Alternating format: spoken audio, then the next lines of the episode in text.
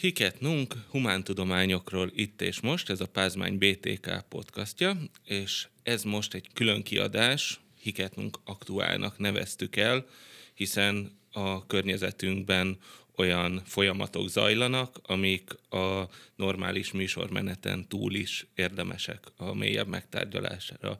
Én Dalman Kristóf vagyok, vendégünket pedig köszöntöm Szomráki Bélát, a Pázmány BTK óraadó oktatóját, a tolmácsfordító képzésen, újságírót, Olaszország szakértőt. Első kérdésem, mi lesz veled Ukrajna?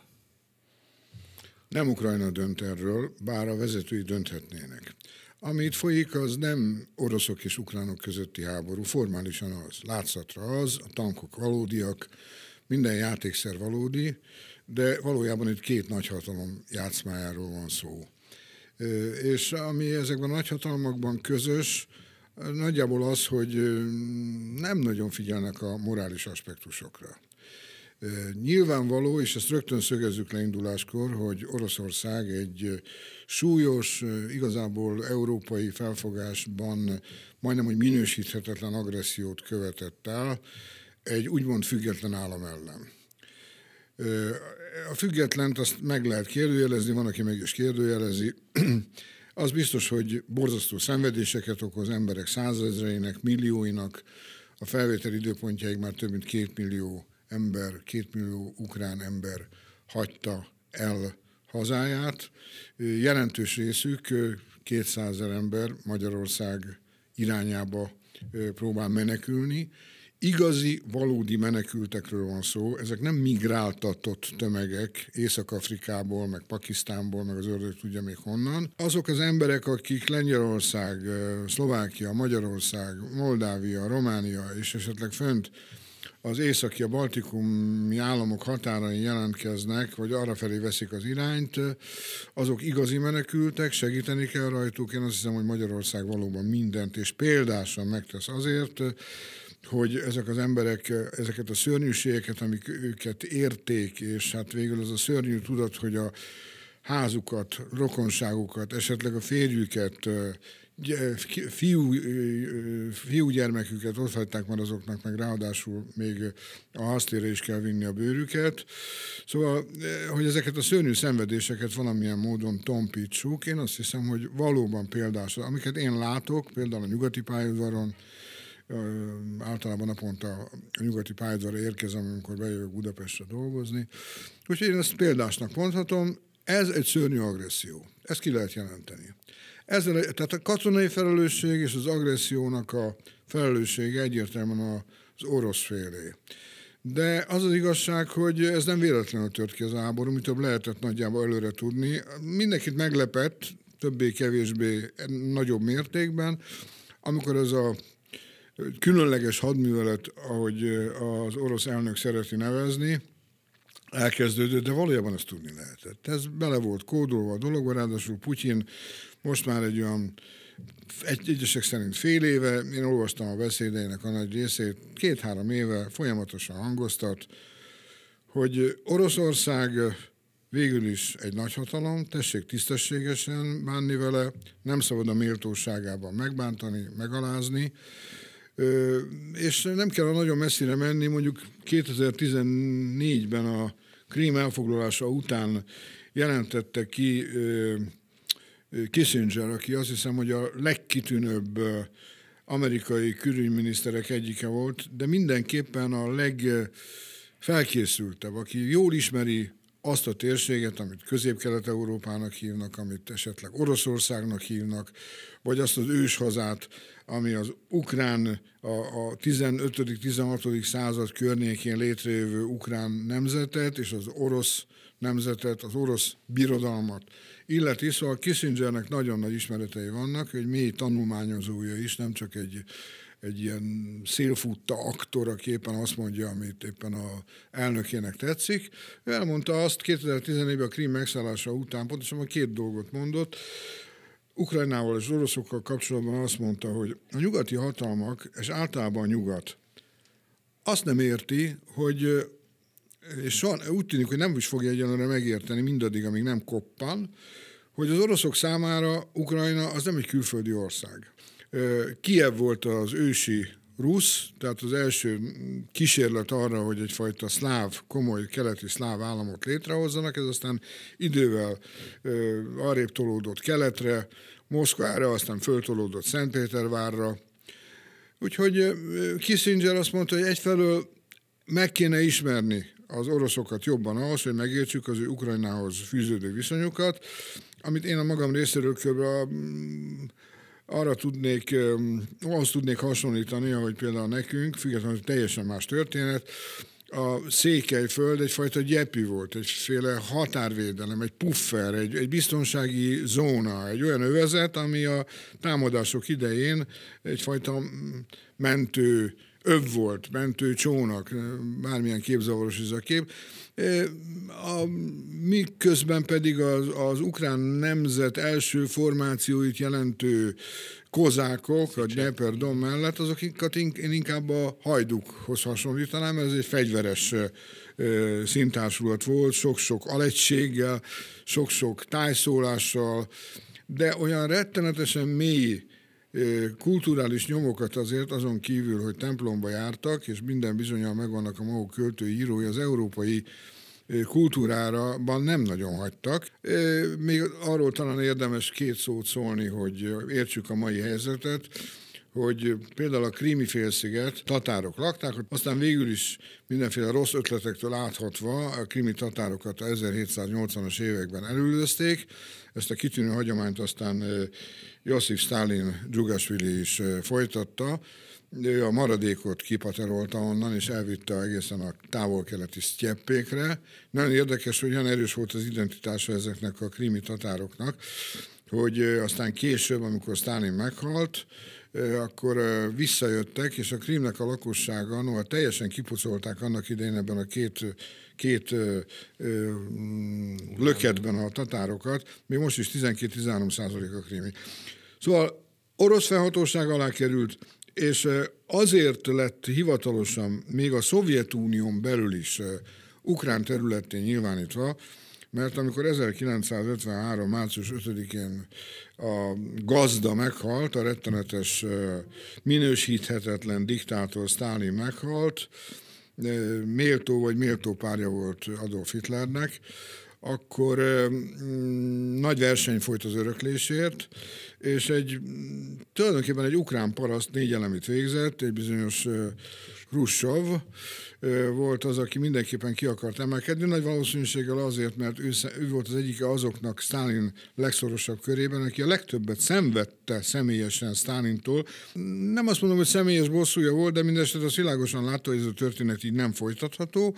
Az volt az elképzelése, hogy destalinizálja megreformálja a kommunizmust, és minden áron szeretett volna a Szovjetunió kommunista, zárójelben bolsevik, az a saját meghatározásuk pártjának a főtitkára lenni, és ezért a a politikai bizottságban a legszűkebb döntési kör volt ugye a szocialista országoknál, az archetipus, a szovjet, SKP KB központi bizottság, politikai bizottságban volt tíz tagja és két póttagja, és ebből a tizenkét emberből most lehet csodálkozni, négy ukrán volt, úgyhogy szépen lebótolt az ukránokkal, hogy ha őre adják a szavazatukat, akkor ő az ukránoknak adja, ő is ukrán.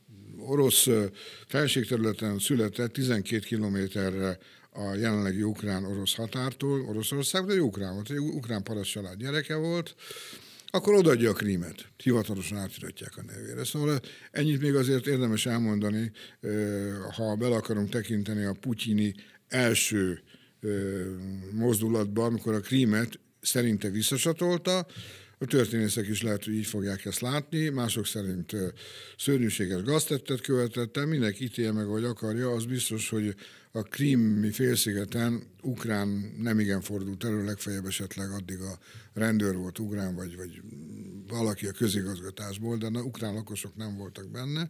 Ez persze senkit nem jogosítana fel semmire, de a történelem azért elég bőséges magyarázatot ad arra, hogy mi is történt. És akkor Kissinger második megjegyzése jön, aki azt mondta, hogy, és ezt nem csak Kissinger mondta, osztotta a CIA akkori egyik vezetője, mi több a későbbi főnöke, nem kell ingerelni az orosz medvét, mert a végén kijön a barlangjából, és az borzasztó lesz. Hát ezt nem nagyon értették. Itt, amikor azt mondtam, hogy igazából ez az oroszok és az amerikaiaknak a, a, a proxy háborúja, vagy a kódolt háborúja, akkor inkább arra gondolok, hogy ebben az esetben talán mondtam is, hogy morális megfontolások ezeket a embereket, hatalmakat, országokat nem nagyon vezet. A népek, az más kérdés. A népek, a népek otthon ülnek és reszketnek, hogy bajuk lesz, vagy éppen elkezdenek menekülni.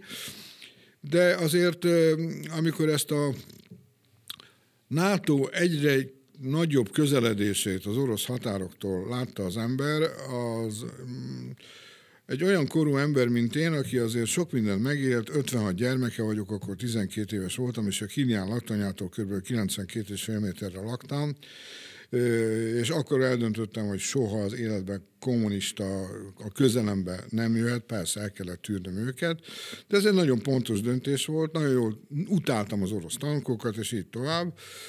De ennek ellenére azt látom, hogy azért itt a politikai felelősség az nem csak az oroszoké, hanem azoké is, akik a NATO-t előre nyomva mindenképpen el akarták foglalni azt az ütközőzónát, azt a területet, amelyik már minimálisra redukálódott, redukálódott az ősi ütközőzónára, tehát a, a, a fehér orosz és az ukrán területre, mind a kettő fiatal állam, gyakorlatilag az mind a kettő ennek a orosz befolyási és puffer zónának volt a része. Úgyhogy úgy gondolom, hogy mélységesen igaz az a mondás, amit valamikor a 1800-as évek elején engedett el egy nagyon híres ember, nagyon cinikus mondása úgy tetszik, de senki nem tudta megcáfolni, amikor arról beszélt, ifjú, nagyon ifjú, külügyminiszterként, angol külügyminiszter volt, egy világ birodalomnak a külügyminisztere volt, aki azt mondta, hogy Angliának nincsenek örök barátai, Angliának nincsenek örök ellenségei, Angliának érdekei vannak. És ez mind a napig érvényes nem Angliára, nem csak Angliára, hanem a nagyhatalmakra.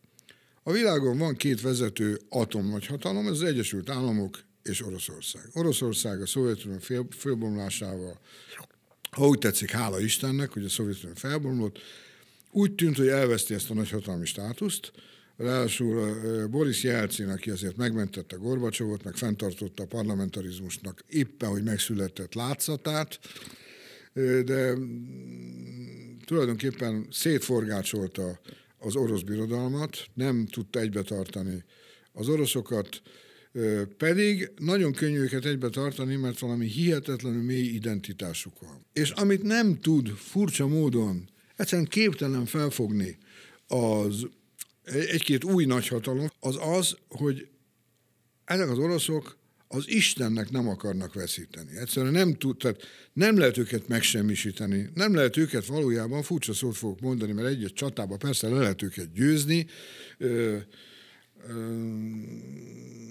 A Ferencvárosban is legyőztük az oroszokat annó körülbelül öt napig, amíg csak egy, egy-két zászlója voltak jelen.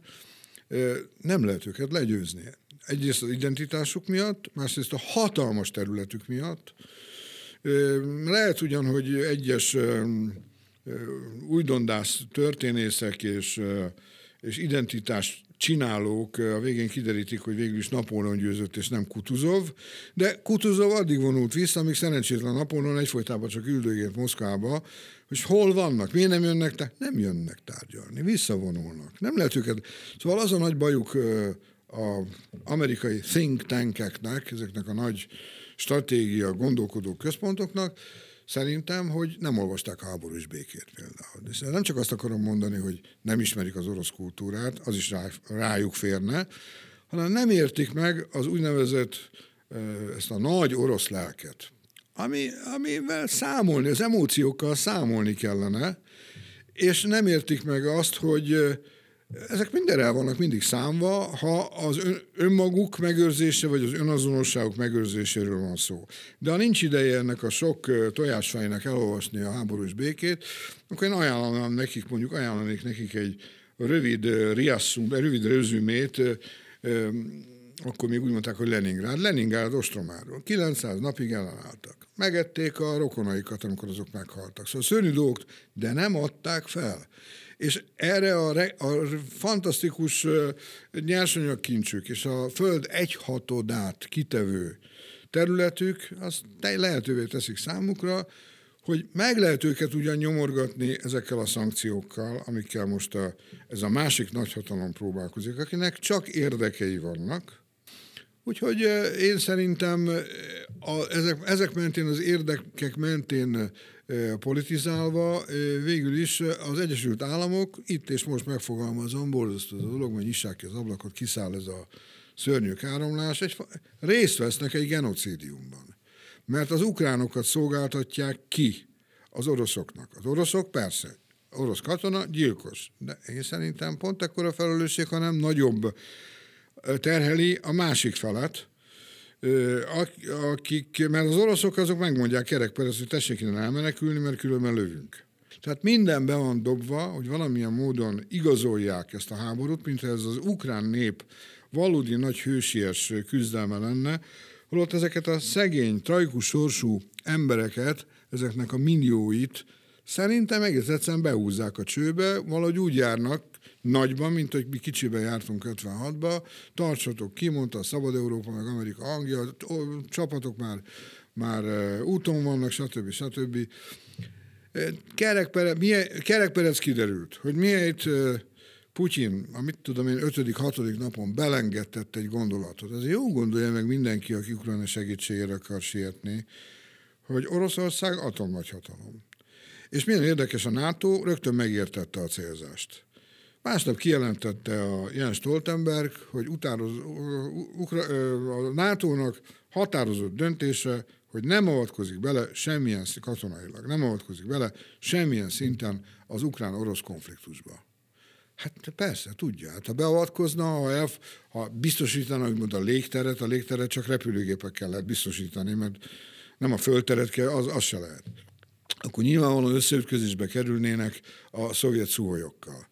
Még annyit megjegyeznék gyorsan, hogy a NATO egy védelmi szövetség, mégsem segít Ukrajna segítségére, bármennyire is követeli ez a Zelenszky nevű emberke, és ugye azt hányják a NATO szemére, hogy igen, de ugyanakkor adott már segítséget, humanitárius segítséget például Boszniában, bombázta Boszniát, bombázta Belgrádot, Hát nem volt egy igazán brilliáns ötlet, meg kell, hogy mondjam, utólag sem, bár az ténykérdés, hogy, a, hogy megmentette egy kisebb népnek az életét, ugye a koszovóiak azok végül is lelettek volna győzve ilyen szép magyarsággal, hogyha hagyják a szerveket teljesen elszabadulni, de akkor ezt megtehette a NATO ezzel a szlogennel, mert akkor Oroszországban bizonyos értelemben átmeneti hatalmi viszonyok voltak, már volt Putyin valahol, már készülődött, de valójában egy szétesett Oroszország, akiről feltételezte a NATO, hogy a szavakon túl nem fog közbeavatkozni. Ráadásul azért valljuk be, hogy az oroszok sem gondolták egy pillanatra se komolyan, hogy beavatkoznak, nem is fenyegették meg a nato ezzel, mert hiszen Szerbia azért távol nem a szomszédjuk. Ukrajna úgymond a szomszédjuk, Ukrajna az az ország, amelyiket az oroszok a maguk ütköző zónájának, a maguk befolyási övezetének tartanak, és nem bírták nézni azt az oroszok, személyesen Putyin végül a döntést ő hozta meg, hogy ennyire szerinte arcátlanul nyomulnak előre, és azt hiszik, hogy ez megállíthatatlan ez a folyamat, és azt mondta, hogy állj. Borzasztó dolog, de mondom, ennek a felelőssége az nem csak Putyin terheli. Még egy dolgot szeretnék megjegyezni, hogy az előbb ugye arról beszéltem, hogy a Palmerstonnak a, Palmerstonnak a mondását parafrazálva, hogy valójában minden nagyhatalom így van vele, hogy nincsenek barátai, nincsenek ellenségei, érdekei vannak. Itt van az a mi Európai Uniónk, akinek úgy tűnik, hogy nincsenek érdekei értékei vannak, ezekre hivatkozik, nincsenek úgy tűnik érdekei, mert képes önmagát sorozatlövésekkel lábon lőni, hogy más nem mondjak, hogy hol szúrjuk magunkat meg nagyon alaposan és többször, mert hiszen ezek a szankciók, Ezek bizonyára nagyon fájdalmasak lesznek az oroszoknak. De egy, ettől még a, ez a rettenetes, valóban szörnyű dolgokat elkövető orosz hadsereg nem fog megállni az offenzívával, nem fog kivonulni Ukrajnából. Ez egy lehetetlenség, Putyin ebbe belemászott nyakig, benne van, olyan, mint a csőbe került volna, most már csak előre tud mászni. Egy csőbe nem lehet megfordulni. Nagy valószínűséggel, ez sem biztos, de nagy valószínűséggel előbb-utóbb maga alá gyűri az ukránokat, nagy valószínűséggel defenestrálja, átvitt értelemben kidobja az ablakon az Zelenszkijéket, létrehoz egy bábkormány. De hát az vesse a szemére Oroszországnak az első, mit, az első követ, aki, aki nem hallott arról, hogy annak idején mi történt Afganisztánban, amerikai részről, Hamid Karzai az esetleg az is egy bábkormány vezetője volt, mi történt Szíriában, mi történt Libanonban. Úgyhogy az egyik pont az ez, hogy az oroszok ettől nem fognak kivonulni. Egy. De van egy második pont is. Míg az oroszoknak nagyon fog fájni, ez a nagy fájdalom, ez nem fog őket megakadályozni abban, hogy simán túléljék. Itt hiába mondja szerencsétlen ukrán katona újságíró, igaza van, hogy de a büszkeség, de mi a szabadságunkért harcolunk. Hát ez abszolút nem érdekli ezeket a nagyhatalmakat. A realitás az egészen más nem szabad beavatkozni, nem lenne szabad senkinek beavatkozni, akik fegyvert szállítanak, azok életük egyik legnagyobb butaságát csinálják minden szempontból, valamilyen szinten erőteljesebb cél, célponttá teszik egyfelől, másfelől pedig, ami sokkal rosszabb, meghosszabbítják ennek a tragikus sorsú ukrán népnek a szenvedéseit orosz külügyminisztérium észak-amerikai kapcsolatokkal foglalkozó osztályvezetője fogalmazott úgy a napokban, hogy, hogy jó lenne visszatérni USA és Oroszország kapcsolatába a hidegháború alatt megismert békés együttéléshez. Nem cinikus ez a kijelentés egy kicsit? Hát pontosan annyira cinikus, mint az általam sokszor, sokszor idézett Lord Palmerston, hogy érdekek vannak cinikus, de végül is ezzel azt hangsúlyozza, hogy az még mindig sokkal jó, az a kisebb rossz volt, még mindig sokkal kevésbé volt rossz, és azért abból a hidegháborúból ki lehet jönni. Elkezdünk párbeszélni, ha nem akarjuk egymást megalázni, ha az amcsiknak nem feltétlenül elkötelezett szándékuk az, hogy Oroszország gazdaságát, megmondták, le akarjuk tiporni az orosz, orosz gazdaságot, ha, hanem belátják azt, hogy a másik félnek is életben kell maradnia, a másik félnek is lehetnének érdekei, nem látja. Ez, a, ez, ez itt a tragédia. De ha belátná, ha, és akkor elkezdődne egy hidegháború, egy ilyen, egy, amiben nem a bizalmi viszony a, a túlnyomó rész, de azért abból egy folyamatos építkezésre ki lehet jönni, míg egy melegháborúból, ami három perc alatt atomháborúvá válhat, nem akarok ilyen fenyegetőzni, de óriási a rizikó, abból nem lehet kijönni. Abból már senki nem jön ki. Akkor mindjárt ott leszünk a föld alatt. Úgyhogy végül is az orosz külügyminisztérium magas funkcionálisának a megállapításával a magam részéről, aki átéltem a hidegháborút, 45-ben születtem, el lehet gondolni, hogy én ezt végigéltem, végignéztem, és azért ennek egy nagy, a hidegháború nagy részében már elmúltam 18-20 éves, és azért mond, az előbb mondtam, hogy egész közelről tapasztaltam végig annak idén a szovjet megszállás, az orosz tankokat, stb. stb. Én azt mondom, hogy ennek az orosz palinak teljesen igaza van. Köszönöm szépen a válaszokat.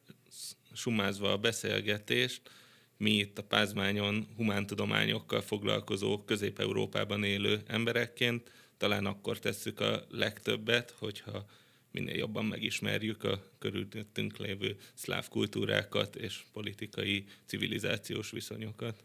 Ha valóban ezt szeretnénk, akkor mindenképpen meg kell akadályoznunk legalább azt, hogy ne csak az élő oroszokat zárják ki mindenhonnan, küldjék haza, stb., de még a holtakat is megpróbálják. Dostoyevsky-től kezdve mindenki ellenség lett. Csajkovszkit betiltották Németországba, az orosz főzeneigazgatót kirúgták Münchenben. Ezek őrületek. Móni Ovádja, egy fantasztikusan nagy olasz kultúrember, egy zsidó ember, aki azt mondja, hogy én zsidó vagyok, na de azért Wagnert ma is minden nap hallgatok.